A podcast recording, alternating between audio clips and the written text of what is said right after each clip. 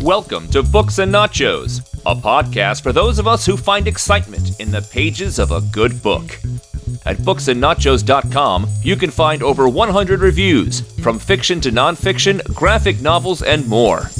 There's also links to our forums, our Facebook and Twitter pages, and information about our Podbean crowdfunding campaign. At booksandnachos.com, we're here to find you something great to read. Welcome to Books and Nachos, the Venganza Media podcast about everything in print. It's your host, Stuart in L.A., still on assignment tailing Robert Ludlum's chameleon super spy, Jason Bourne. Last week, I sifted through 600 pages of The Bourne Identity to try and figure out who this guy really was. Now, sequel novel The Bourne Supremacy is going to make the case that nobody is better at impersonating the Phantom than his mild-mannered alter ego, David Webb. Even though there is a deadly imposter that's going to co-opt the Jason Bourne name and kill using his identity. But before we dig any further into that plot, let me just first clear up some things that I intentionally left ambiguous on the last show. I was initially hesitant to spoil too many secrets for listeners who hadn't read The Bourne Identity, but now I'm ready. I'm going to spell out the complicated relationship between David Webb and Jason Bourne, who I describe as the Jekyll and Hyde of spy fiction. It all starts sort of in the late 1960s. David Webb is an American businessman whose vast knowledge of Asian language and culture has brought him to live and work in Cambodia. And I presume that makes him a little over the age of 26, because it's the height of the Vietnam War, and yet somehow he's not at risk of being drafted into the U.S. military. Now, Webb is happily married to a Thai woman, and they have a child together, but that domestic bliss ends very violently and suddenly when a fighter jet drops bombs on Phnom Penh, and Webb's family is among the collateral damage. Webb will actually never learn where that plane that killed his wife and child came from. Frankly, it sounds like the handiwork of Kissinger and Nixon to me, but hey, he decides he still wants to work for the U.S. The point is the tragedy has left him a changed, hardened man. This suicidal widower quits the private sector, and he signs up for a top-secret black ops unit called Medusa. And it is an operation run by the CIA, but its members are actually comprised of drifters and lowlifes from all over, France, England, Australia, all over the world. Many of these enlistees have criminal pasts, and that might create disharmony should others in the unit learn about these details. So everyone is given a protective code name that follows alphabetically. There's an Alpha, a Beta, a Charlie. Webb is actually Delta. Echo is going to become important later. Medusa is really where Webb learns how to channel all his inner rage into battlefield action. It's kind of what made him the badass. His Delta becomes a ruthless, highly skilled mercenary who leads his team on several risky missions behind enemy lines. And at one point, the unit parachutes into the Battle of Tam Quan, which, historically speaking, was one of the bloodiest conflicts of the Vietnam War, but also a rare victory for the United States. And the implication is that it was a success because Medusa was working behind the scenes in the jungle. But during this fight, Webb catches a traitorous fellow Medusa operative radioing the North Vietnamese, and so he has no choice but to kill him. In fact, this is the only kill he ever makes. Mostly, he's able to do his job without taking others' lives, and that's seen as part of his skill. The CIA bosses are so impressed with Webb, they decide to keep him on for a new project after the war ends, and priorities shift to catching the most wanted terrorists in the world. And one of those is Carlos the Jackal. Webb, whose blinding rage to kill has not been sated by years of combat, is happy to sign up for 3 more years of intensive training at Treadstone 71. It's a secret building in New York City where he's groomed to become this ruthless assassin counterpoint to Carlos. Treadstone leaders know they need to take extra steps to protect Webb and conceal his real identity, so they have his face surgically altered to remove all identifiable features, and they also want to give him a new history. They actually open up the file of the traitorous Medusa agent he killed back in Vietnam. Turns out that guy is a Tasmanian named Jason Bourne, and thus declare that Webb is now hitman Jason Bourne, who recruits new jobs using the codename Cain the Assassin. Now, the Treadstone team falsifies over 40 assassinations in an attempt to establish Jason Bourne as Asia's most formidable hired gun. They know that Carlos the Jackal has a very similar reputation as a paid assassin over in Europe, and they want to duplicate that in Asia, and the plan is to scare that terrorist out of hiding to threaten his livelihood when Cain the Assassin moves his operations to France, which is the headquarters for Carlos the Jackal. And sure enough, Carlos IDs Webb as his competitor Jason Bourne and arranges to have him shot 5 times on a boat off the coast of Marseille. Rather than dying, Webb sustains that brain injury that robs him of his memory. You know all this. This is where that first novel began. By the time Webb rediscovers all the things in his past and knows who he is, Carlos has murdered almost all of the Treadstone 71 employees, and even worse, framed Jason Bourne for the crime. And Webb has to travel back to New York headquarters to clear his name. He's got to convince his surviving boss, Alexander Conklin, that he hasn't gone rogue, and therefore, please don't bump me off. But most importantly, he's got to face off with Carlos the Jackal, right? We got to get a climax to that story. And it will surprise many readers that this final battle ends in a stalemate and that Carlos gets away. But keep in mind, Carlos the Jackal was a real-life terrorist. He wasn't just a fictional boogeyman. He was still at large at the time that Bourne Identity was published, and it would have been premature, if not presumptuous, for Ludlum to declare this guy dead in fiction while he was still around causing terror in the world. But aside from the bad guy escaping, Bourne's first novel otherwise reaches a very definitive conclusion. David Webb, his identity crisis is over. More importantly, his bloodlust has been quelled. While on the run from the bad guys in Zurich, Webb had taken a hostage, a Canadian economist named Marie, and over the course of the adventure, the couple had actually fallen in love. And thus, the awakening passion he hadn't felt since he lost his Thai wife and child a decade before coming back to him, Webb is able to holster that killer instinct and reconnect with his humanity, those qualities that were taken from him with the Phnom Penh bombing. And so Marie, in effect, exercises Webb and vanquishes Jason Bourne from his personality. The end. No sequel. That is the story.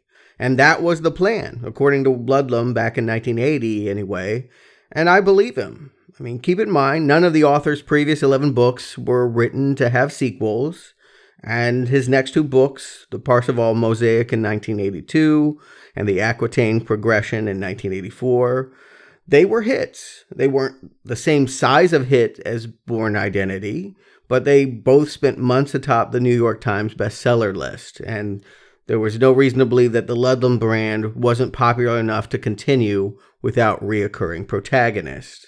So why did the author's 15th novel end up being The Bourne Supremacy, his first sequel?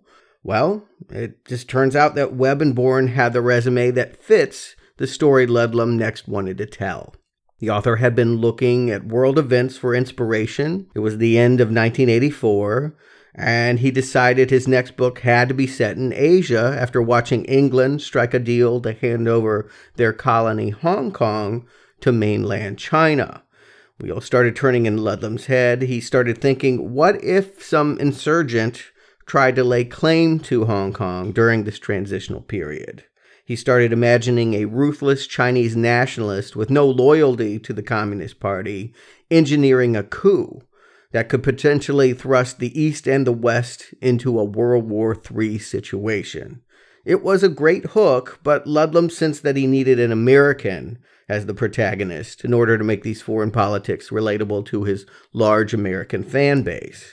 And David Webb not only had that extensive background in Asian culture, but he and alter ego Jason Bourne were characters that Ludlum readers knew, trusted, and loved. And certainly Ludlum's publisher was not going to talk him out of it. They weren't going to protest bringing back that hit split personality and doing it all again. But I think that this is a very unfortunate conclusion that Ludlum has reached. I agree. The story he set out to tell in Hong Kong sounds really great. I wanted to read that story. But unfortunately, by adding Jason Bourne into the mix, it means the author winds up retelling the Bourne identity in Asia rather than giving full consideration to this new coup scenario that first captivated his imagination. Bourne Supremacy picks up 1 year after the events of the first book, with David Webb teaching Asian studies at an Ivy League college and happily married to Marie. He has absolutely no trouble with Jason Bourne. He has pushed that killer out of his thoughts, and he is enjoying the life of domestic bliss that he also enjoyed in Cambodia before his first wife was killed.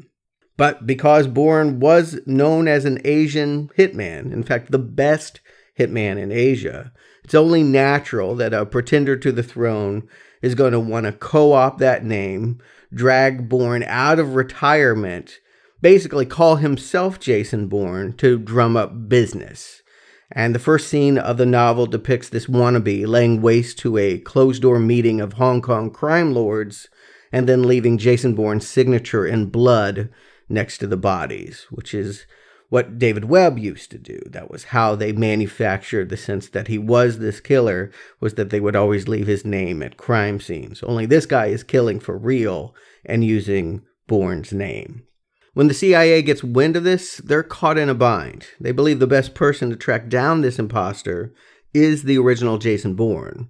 But calling him out of retirement means ruining David Webb's life and putting trust in a mentally unstable dual personality. I guess we can be grateful that at least they don't send a jet to napalm Marie, but they do the next worst thing. They arrange to have her kidnapped, and they make it look like her abductor is a Hong Kong taipan who is getting back at Jason Bourne for the rape and murder of his wife. Now, David knows he didn't do that, and so he feels he can convince this kidnapper pretty easily of that, but first he has to catch the Jason Bourne imposter that is running amok in Hong Kong. This is a story with a lot of pretending going on, if you haven't noticed. Someone in Hong Kong is pretending to be Bourne. The CIA is pretending they are Marie's Hong Kong kidnappers. David Webb is reverting back to his pretend assassin identity, Jason Bourne. No one ever seems to do anything for real in this world. It's all ruses inside ruses, and it can get very convoluted and complex, so you got to read every word. And I'm fine with it, honestly. Whatever contrivance Ludlum wants to create to get us into that plot about Hong Kong breaking off into a rogue nation that pits Brits against commies, I'm game for it. Except, Ludlum is way more preoccupied with Webb finding the Bourne imposter than telling that story. Yes, we're eventually going to learn that wannabe Bourne is working for the main villain insurgent of the story that wants to control a free Hong Kong, but that reveal doesn't come for hundreds and hundreds of pages. And most of this book is a note-for-note replay of the last one. Even worse, a substantial amount of these 680 pages are given to Marie, a character I haven't talked too much about yet because I only enjoy the Bourne identity when I ignore her. I'll be honest with you, I almost didn't recommend that first book because I absolutely couldn't stand the melodramatic exchanges between Webb and Marie. It was just, it was implausible, it was way over the top. It was just ugly to see this poor woman have to fall in love with her kidnapper, whose only saving grace was that he prevented other dangerous men from raping her while he's forcibly dragging her around the streets of Zurich trying to figure out who he is.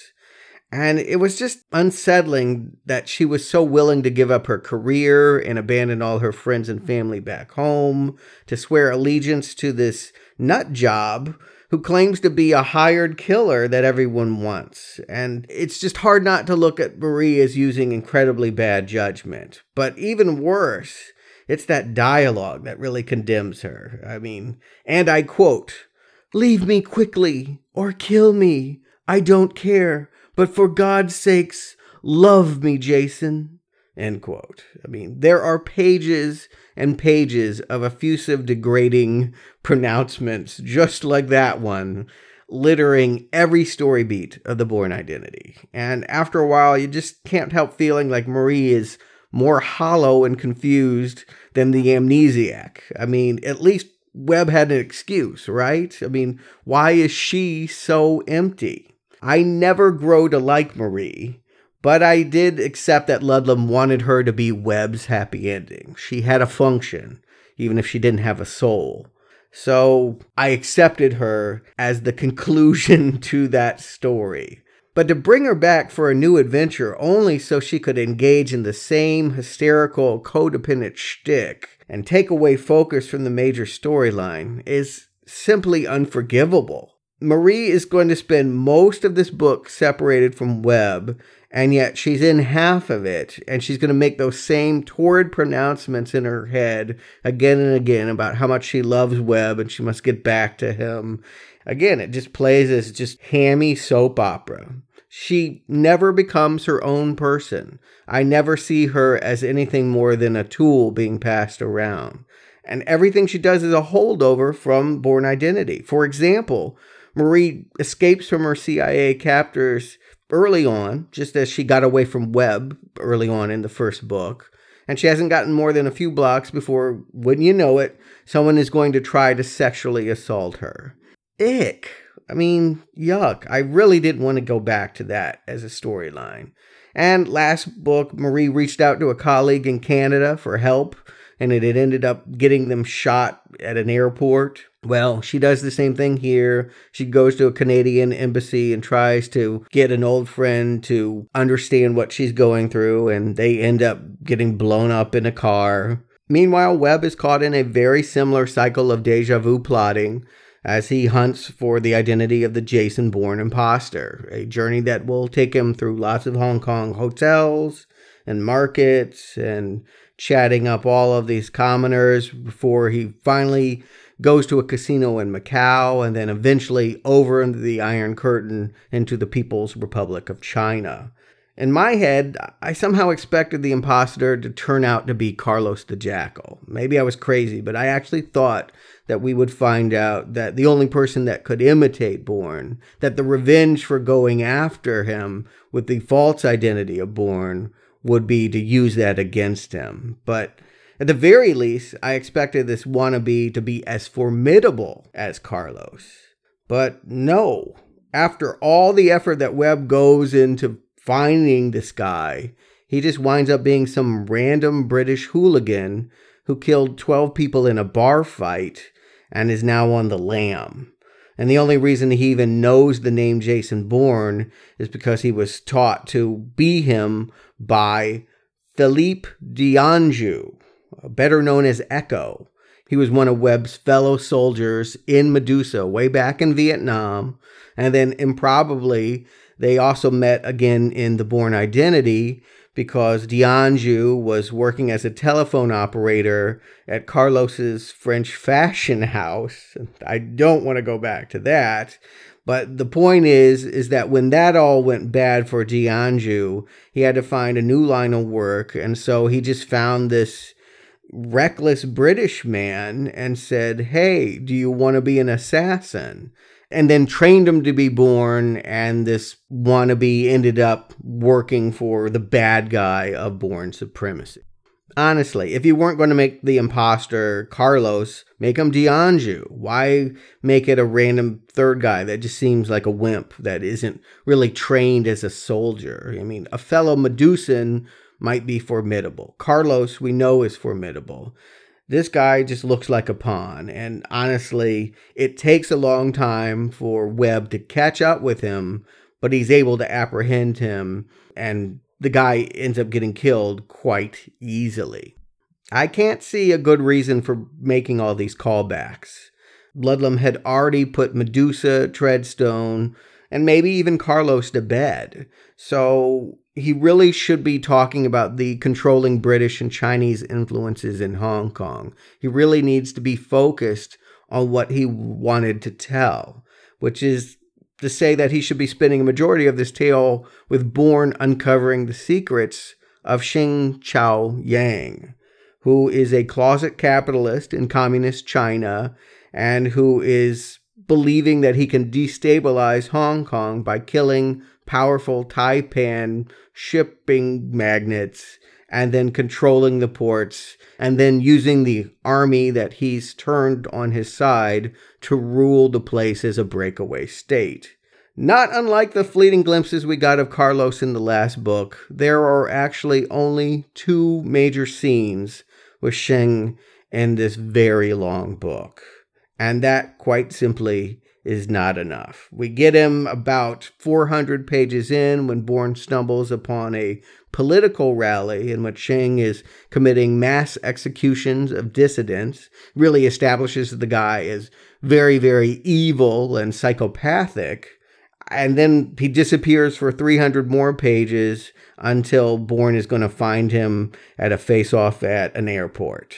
And that's just not enough. That does not cut it.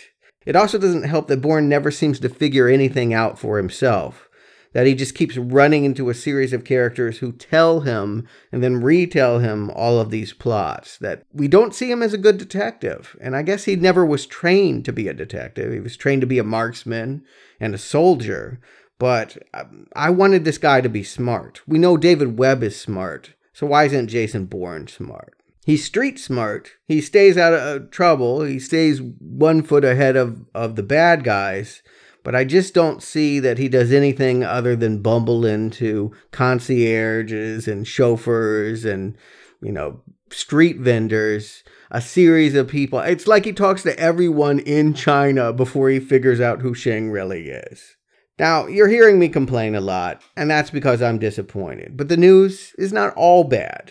Ludlum still manages to make quite a few scenes here spark, even when they're overly familiar. I am impressed by the fact that the author, in doing his research, always made a point about visiting the locations of the story. And so it comes off authentically when we get to China, and I'm someone that has not had the opportunity to travel there yet, but would very much like to. I feel transported by all the details offered. There's a great little scene in which Bourne actually goes to Mao Zedong's crystal tomb and gets in a shootout with guards. And more stuff like that would have really kept my interest in this novel. I wouldn't have been so frustrated, If it had focused on saving Hong Kong and not saving Marie or debunking a wannabe Bourne, this would have been a winner. These opportunities just don't come frequently enough for me to endorse Bourne Supremacy. It is, unfortunately, a not recommend. It is definitely not an improvement over the last book. And, maybe I'm just a little disappointed that what I thought was going to happen, a rematch between Bourne and Carlos, did not materialize here in Hong Kong. I'm going to get that wish granted, though. There is still one more book to cover, Ludlum's final novel, The Bourne Ultimatum, in the series, is going to be reviewed next week. It's 740 pages long, so get cracking now. It's going to take you a while to get through it.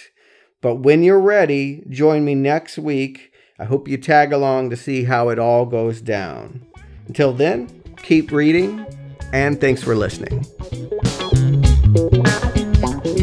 Thank you for listening to this episode of Books and Nachos. You can also find many more book reviews at our website, booksandnachos.com. If you enjoyed this podcast, please help spread the word about our podcast by leaving us a 5-star review on iTunes. Books and Nachos is a crowdsourced podcast with no sponsors or ads. You can support our show by pledging to our Podbean campaign at booksandnachos.com/support. The music for Books and Nachos is The Right Prescription by Chai Weapon, provided by PodsafeAudio.com. Books and Nachos is a Venganza Media production, copyright 2016, all rights reserved, and no part of the show may be reproduced, repurposed, or redistributed without the written permission of Venganza Media Incorporated.